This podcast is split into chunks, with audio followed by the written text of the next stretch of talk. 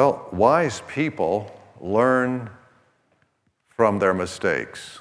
Is that correct? It is, is it not? Wise people learn from their mistakes. People who are wiser still learn from the mistakes of others. It's good to learn from my own mistakes, like don't touch the mic again. and it's, it's good to learn from, it's better to learn from the mistakes of others so we don't go through that process. And today we're going to look at some, some people who've made some mistakes in Scripture. And we're going to learn from them. We're going to benefit from what Scripture shares about their story.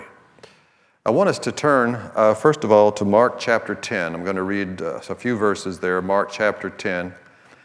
And uh, the title of the, the address this morning is What's in It for Me? What's in it for me? I want, want, want us to take inventory today. Why am I serving Jesus? What's my motivation? What's my understanding? Am I serving Jesus just to escape the flames of hell? Am I serving Jesus because, well, it seems to be just a better life? What's in it for me? Why am I serving Jesus? And we're going to look here in the 10th chapter of Mark about two men who had an idea of why they were following Jesus, and Jesus had to adjust their thinking. Mark chapter 10, beginning with verse 35, and James and John, the two sons of Zebedee, came up to him saying, Teacher, we want you to do uh, for us whatever we ask of you. Sounds a little presumptuous, sounds a little foreboding. And he said to them, Well, what do you want me to do for you? And they said to him, Grant that we may sit in your glory, one on your right and one on your left. But Jesus said, You do not know what you're asking for. Are you able to drink the cup that I drink, or to be baptized with the baptism with which I am baptized? And they said to him, We are able. Oh, that's scary, isn't it? We are able. Because they really don't know what they're asking, do they? And they're thinking, they're, they want to serve Jesus, they're following Jesus, and part of that includes when Jesus' earthly realm, they are expecting, at this point, it looks like they are expecting a, a Messiah who is like David, who will exercise military power and authority and skill and liberate them from the Romans and set up the kingdom of Israel. They are thinking of a, an earthly kingdom that is about to come, and they want entitlement. They want privilege because they have followed Jesus this, all this time, and they want this honor. And this culture they're in, by the way, is an honor shame culture. It makes sense to them. The cup I drink, verse 39, you shall drink. And you, and you shall be baptized with the baptism with which I am baptized. But to sit on my right or on my left, this is not mine to give, but it is for those whom it has been prepared. And hearing this, the ten began to feel indignant toward James and John. And calling them to himself, Jesus said, You know that those who are recognized as rulers of the Gentiles, they lord it over them, and their great men exercise authority over them. But it's not so among you. But whoever wishes to be great among you shall be your servant. And whosoever wishes to be first among you shall be slave of all. Because even the Son of Man did not come to be served, but to serve, and to give his life a ransom for many. And now, those who are hearing the Gospel of Mark in the era in which it was written, they know the addition to this story that James, the brother of John, probably older than John, this follower of Jesus actually did drink the cup and experience the baptism of martyrdom. Approximately 10 years after Jesus said this to James and John, in AD 44, Herod Agrippa I killed, executed this James that we read about here because of his Christian faith. you want to read the story, there's more to that story in Acts chapter 12, and this is where they were planning to kill Simon Peter as well, but the church prayed, and the angel appeared, and he was released from prison. What they expected and what they received, at least in this life, was different. There was, and we know, an eternal reward that's different. What's in it for me? Why are you? Little inventory today. Let's do a little Holy Spirit introspection, allow the Holy Spirit to talk to us. What's in it for me? How should we follow Jesus? How shall we serve God? Why am I following Jesus? What's in it for me? When we have that kind of attitude, it's very uh, detrimental, is it not? If you want to kill a marriage, anybody want to kill a marriage? No. If you want to kill a marriage, be one of the partners who says and lives out, what's in it for me? Can I get a witness? I'm getting some witnesses out here. All right. What's in it for me? I married you because of me. Mm. That's not good. This is one of those mm-hmm sermons, all right? You can do that whenever you're ready. Mm-hmm. Mm-hmm. What's in it for me?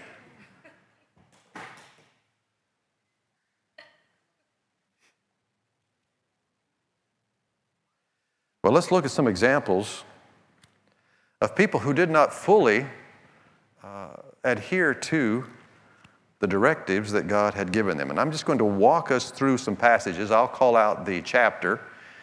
Uh, you can type that chapter in your phone or you can write down the chapter. You may um, want to just, you, you may have a great memory and you can just recall it. And I will walk us through these stories. I love the Bible, I love the stories. The first story we want to look at, surprisingly, comes from Leviticus. We don't talk a lot about stories in Leviticus, primarily because there are not a lot of stories in Leviticus. But in Leviticus chapter 10, we meet two men, Nadav and Avihu. Nadav and Avihu are the oldest sons of Aaron. And Moses has been instructing Aaron and his sons on the arrangement and the organization and the preparation and the way to execute the sacrifices and the various sacrifices in a way that honors God and according to God's specific directions. However, Nadav and Avihu offer, according to the text, strange fire. That is, they didn't follow what God had just told them to do. And God, in His holiness, had to maintain His standard. And fire came out and consumed those two men. What's interesting here as well, and this is what I've read this before years ago, it, it struck me that, and I remembered it to this day Aaron, the father of these two young men, was not allowed to leave the holy area and he was not allowed to grieve over the death of his sons. Aaron had been identified as God's priest, in this case, the high priest, as this is installing and coming about. And he was to identify not only with the people, but he was God's representative.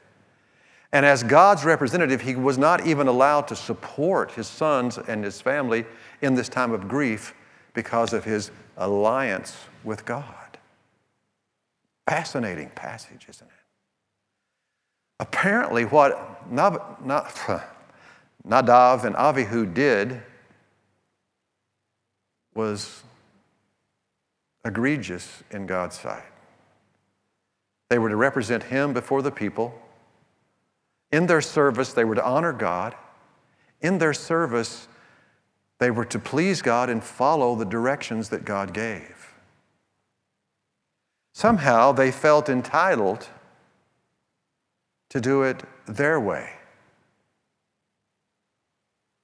They felt the privilege of serving God in adherence with their pattern, their idea. In that same chapter, God will direct Aaron not to drink wine, nor the other priests to drink wine as they do their sacrificial duties in the tabernacle and later on in the temple. Perhaps that's what happened to Nadav and Abihu. We don't know that for sure. But they were serving as it suited him. So, in our service, what's in it for me? In my service, who am I serving? Am I serving myself? Am I looking at the way I do it? Or am I paying attention to the Word of, uh, Word of God and to the working of the Spirit? Am I aligning myself with truth? Or am I doing it my way? And we'll see more of this later.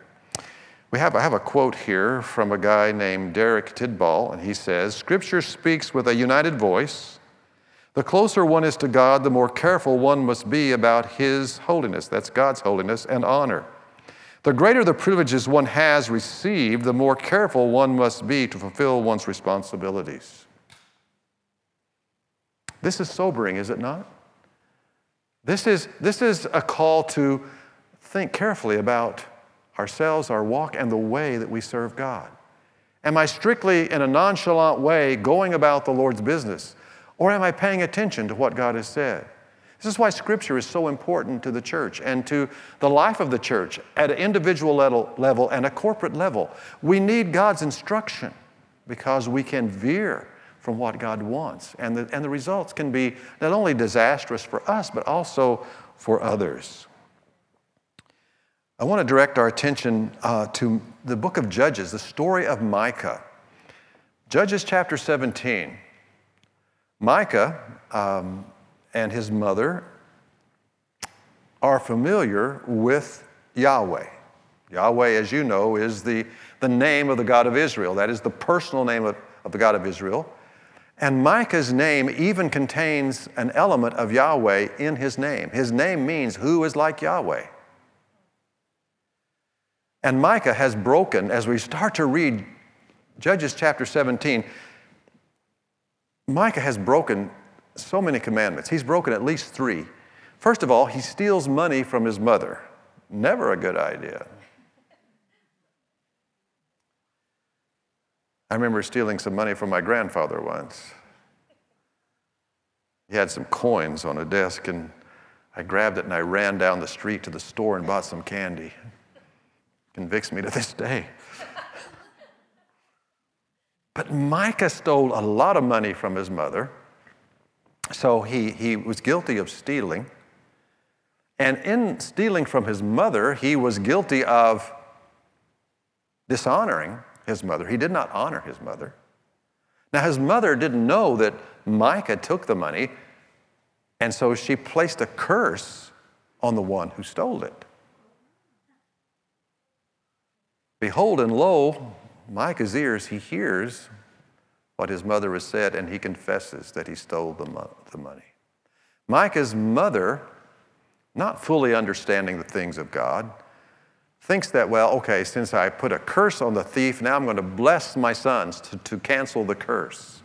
Turn them with me and say, cancel the curse. Cancel the curse. Thank you for both of you who did that. Cancel the curse. And so she says, I tell you what I'm going to do, son. I'm going to take this stolen money and I'm going to give it to Yahweh to make an idol. You see, what we have here is syncretism. Micah and his mother knew enough about God to talk the talk, but in practice, they worshiped Yahweh in a manner that was alien to God's directives. And so Micah and his mother, they create an image, and Micah sets up this shrine with this image in his house, dedicated to Yahweh. You see the incongruity there. Idols, Yahweh. They don't go together. And then Micah goes ahead and he says, I need a priest. So he takes his oldest son and declares that he is the priest to offer the appropriate activities for this idol and for their worship of Yahweh. Micah is not a Levite. Perchance a Levite comes along And Micah says, Oh my goodness. And if you read the story carefully, we learn that this Levite who comes along is an opportunist.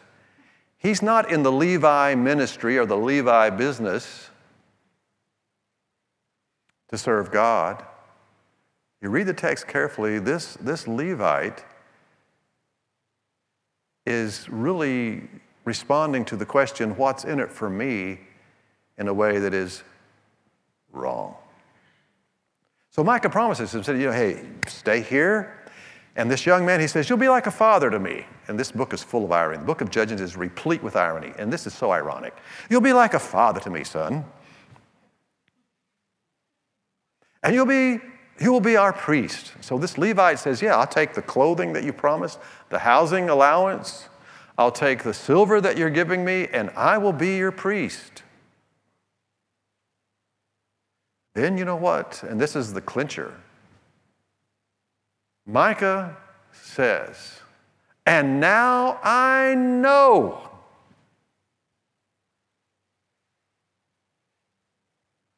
And now I know that God will prosper me or God will bless me because I have a Levite as a priest. Parentheses, to execute my cultic activity with Yahweh and the idol.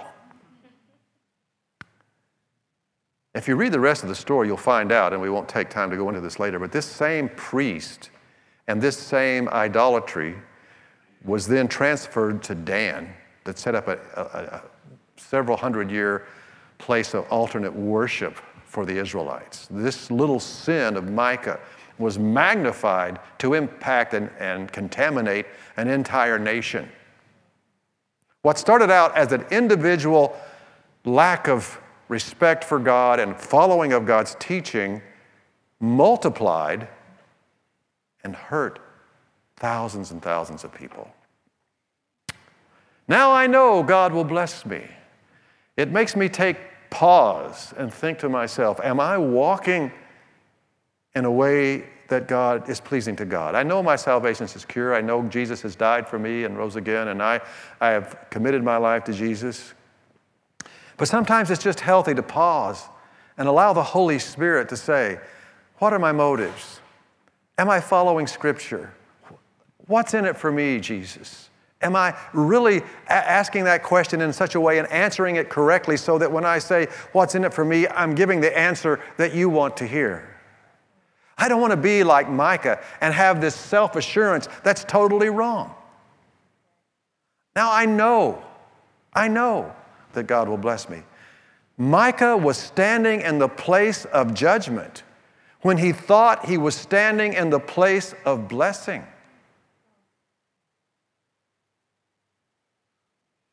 The sad commentary here is that, and this is, goes throughout the book of Judges, that everyone did what was right in their own thinking. And that, re- that theme is repeated. And that's what we have here. I want to address uh, another, uh, take us to another account, and this is Numbers chapter 20.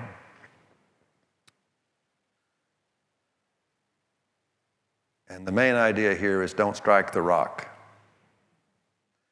This is the account of Moses, and he's in a, in a very tough position. He's in a leadership role, and the people he's leading are um, tired, they're weary, they're frustrated, and they're thirsty.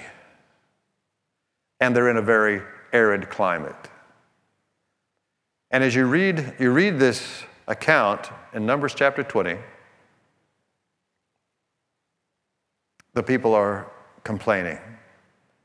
And oh, or how they are complaining. And honestly, I sympathize with them. I, I don't like to be thirsty. I don't like to be tired. There, you know, is anybody, and maybe you are far more holy than I am, but when I get tired, I get a little crabby. Don't, shh, sweetheart, don't say anything. No. So, I mean, I am not, you know, I'm not, I'm not really bashing these people. I, I, understand. But honestly, if I were Moses in that situation, I, I would be, feel extremely frustrated. And, and so God says to Moses, okay, they're hungry, and Moses calls them rebels. And he says, and God tells Moses, okay, take the rod, go to this rock, and speak to it, and I'll provide the water. Now, somehow, in this moment, Moses' anger got the best of him. Instead of just speaking to the rock, he took the rod and hit the rock twice. And the Lord honored that, and water came forth, and the people drank and lived. But God said to Moses, You will honor me before the people. And you did not. I am holy, and you will honor me before the people. As a result, you will not make it into the promised land. Now, when I, I read that story, I feel like, man, that's awfully hard. Anybody ever feel that way when you read that story? That seems so unfair. I mean, good grief. Excuse me, I didn't mean to say that bad word in front of you. But uh, he, he went through this and he, he's gone through all this, you know, all the miracles in Egypt and all of that's been involved in the spiritual warfare and all the battling. And, and, and of course, he's, he's, he's frustrated. Really, Lord, he doesn't get to go into the promised land. But God said, I will be honored. I am holy. And that's the deal. Are we entitled to allow anger to rule? We are not. Anger is a very dangerous emotion. If we go back to Genesis chapter 4, God warned Cain about the anger he was feeling. And he compared it to an animal that was about to crouch and kill. In my service for Jesus, is my attitude right? Do I, am I entitled to be angry at God's people? Many years ago in a faraway land when I was serving as, Susie and I were serving as pastors of this uh, church in Central Texas, it was a revitalization project. Loved those people. Really did. Think of them, pray for them still. But there was a Monday morning as a pastor, I don't know what had happened, but I was walking I was uh, near the downtown area. We, there was a strip center there, and we had a, some stuff going on down there uh, at that strip center. And, and I was walking, and I was kind of under, you know, the emotion. I am so mad at those people. And I probably didn't say it quite with that Gentile spirit. And you know what? Out of the blue, God spoke to me and He said, you do not have the right to be angry with my people. They belong to me. Basically, you are a caretaker, but I am their God. I'm adding now the implications thereof. You do not have the right to be angry with them. And so I, I felt the stern rebuke of the Lord. And that is something that's relevant for all of us. In the climate in which we live, there are a lot of things going on in our culture, in our country, in our world. And we are certainly allowed to and, and, and, and can have disagreements with our brothers and sisters. We can have differences of opinion. But we are not allowed for anger to manifest its potential in our hearts, in our relationships. Anger is something that God wants to help us with. Scripture says what? Be angry and sin not. That's okay. It's okay to be angry. You're going to be angry. But let's allow the Holy Spirit and the Lord Jesus to help us temper that so it's God honoring and we're not assassinating one another with our words and our actions. Are we entitled? Are we entitled? Are we entitled? The final story is uh, about Gideon. And I want you to, uh, if you want, you want to look in chapters uh, 8 of Judges and also in chapter 9.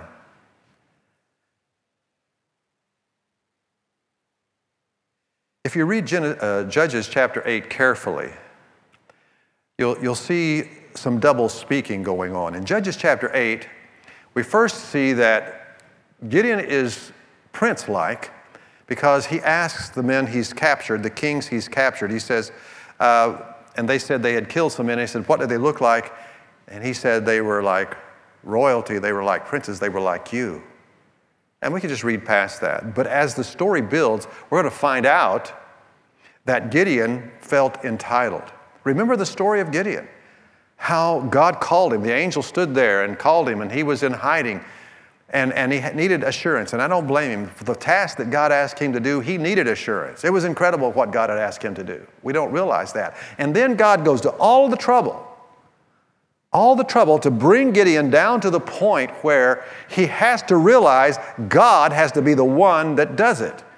God reduces the army to 300 people when he's fighting thousands. So Gideon exercised faith and he moved forward. But in this process, Gideon moves from a, a follower of God to a man who feels entitled because of what God has done through him. And so, he, and so the battle is over, and the people come to Gideon and they say, Sir Gideon, uh, we want you to be our king. Not only you, but let's establish a dynasty, and your son will be king after you. And Gideon says very righteously, I will not be your king, nor will my sons rule over you. Yahweh is king. So far, he's good. And then he begins to think about this. By the way, again, the book of Judges is replete with irony. And when it says at the end of the book there was no king in Israel and everybody did what was right in their own eyes, that, that, there's more going on there. It's not just talking about a physical king, it's talking about God as king, Yahweh as king. There was no king in Israel because everyone was doing what they wanted to do. So Gideon says, Well, I, I really can't accept that role. But then, what does he do?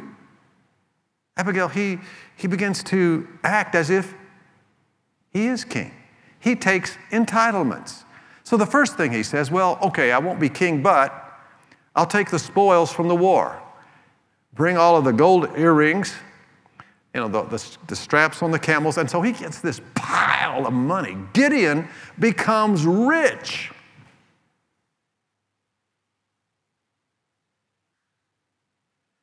Gideon takes that gold and makes an ephod. Have you ever wondered what an ephod is? You read that in the Bible. What is an ephod?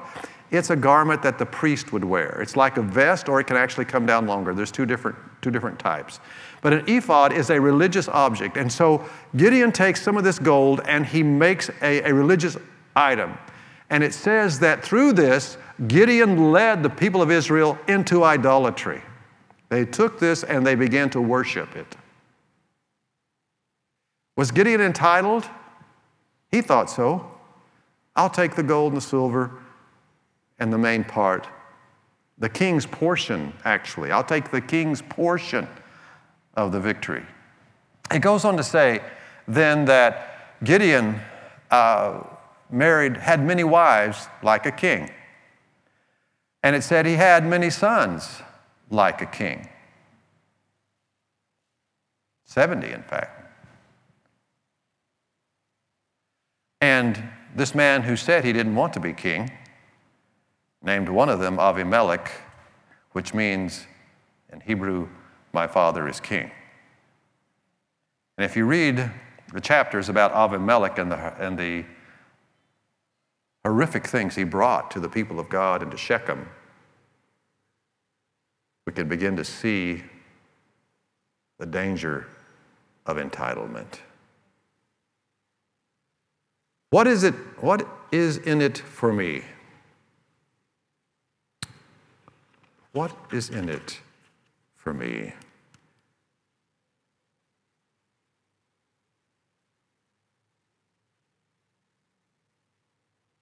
To what are we entitled? What's in it for you? What's in it for me? What's in it for us? To what are we entitled? The answer, my friends, Jesus. Why are we following Jesus? Because it's Jesus. Why are we giving our lives in service? Why are we living a life in a culture that does not understand? what it means to be a follower of our King. It's Jesus. To what am I entitled? Jesus. What is my goal? Starts with a J. Can you figure it out? Jesus. It's all about our holy King, our example, our pattern, our Lord, our Master, our deliverer, the one who saves, the one who heals, the one who rescues. I'd like for the worship, holy worship leaders to come and uh, prepare. All Christians are holy. That's uh, not, not to embarrass them too much.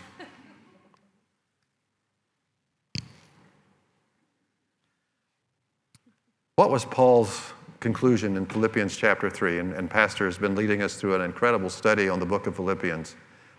If we look in Philippians chapter 3, what was Paul's ambition? Paul's goal was what? that I may know him. That I might know Jesus. And in the Greek understanding, excuse me, the Hebrew understanding of the idea of know is to know well, is to know intimately. So Paul is not talking merely about a cognitive, cognitive awareness of Jesus, but he's talking about a powerful, dynamic, living, relationship with Jesus, to be known by Jesus, to know Jesus, and to be known by Him. It's one thing to say, I know such and such a person, but when that high, powerful person says, I know me, then oh, I feel important. That's what Paul says. I want to know Jesus, but not just know Jesus. Jesus knows me. We're in relationship. We are together. Jesus is the reason we serve. The Jesus is the reason we walk the way we walk. Jesus is the reason we put aside anger. Jesus is the reason we love others and follow Him faithfully. It's Him. He is our treasure.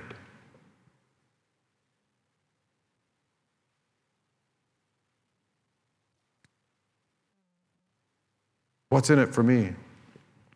If we are believers,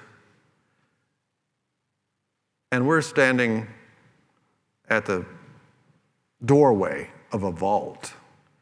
And in that vault, there are gold bars. And standing in the doorway, we see a pile of pennies. And we rush in and we start gathering the pennies. Would that not be foolish? We would go in if we're smart and wise and we would start gathering the gold. Jesus is the gold. Jesus is our treasure. It's all about Jesus. It's all about knowing Him. It's all about His work of grace in our lives. It's about mercy. It's about kindness. It's about deliverance. It's about transformation. It's about healing. It's about eternal life. It's all about Jesus. Because who Jesus is and, and that we get to know him means that, as the Father has said, he has given him everything. We might be paupers on the planet here, but when we know Jesus, our eternal destiny includes living for Jesus and inheriting everything that Jesus inherits. Only a fool would reject that. What's in it for me? Nothing less than the universe. Why? Because it's Jesus. We're not motivated by that primarily, but it's by that relationship and that love, the love of God in our hearts. Let's pray.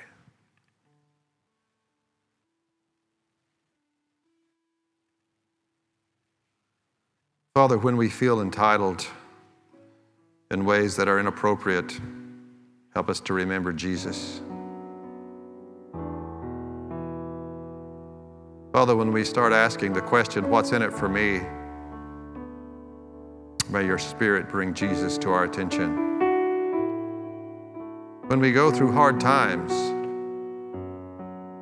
when we struggle, let us see the goal, and that is your Son. Help us to truly, as the writer of Hebrews says, fix our eyes on Jesus, the author and completer of our faith. In Jesus' name, amen.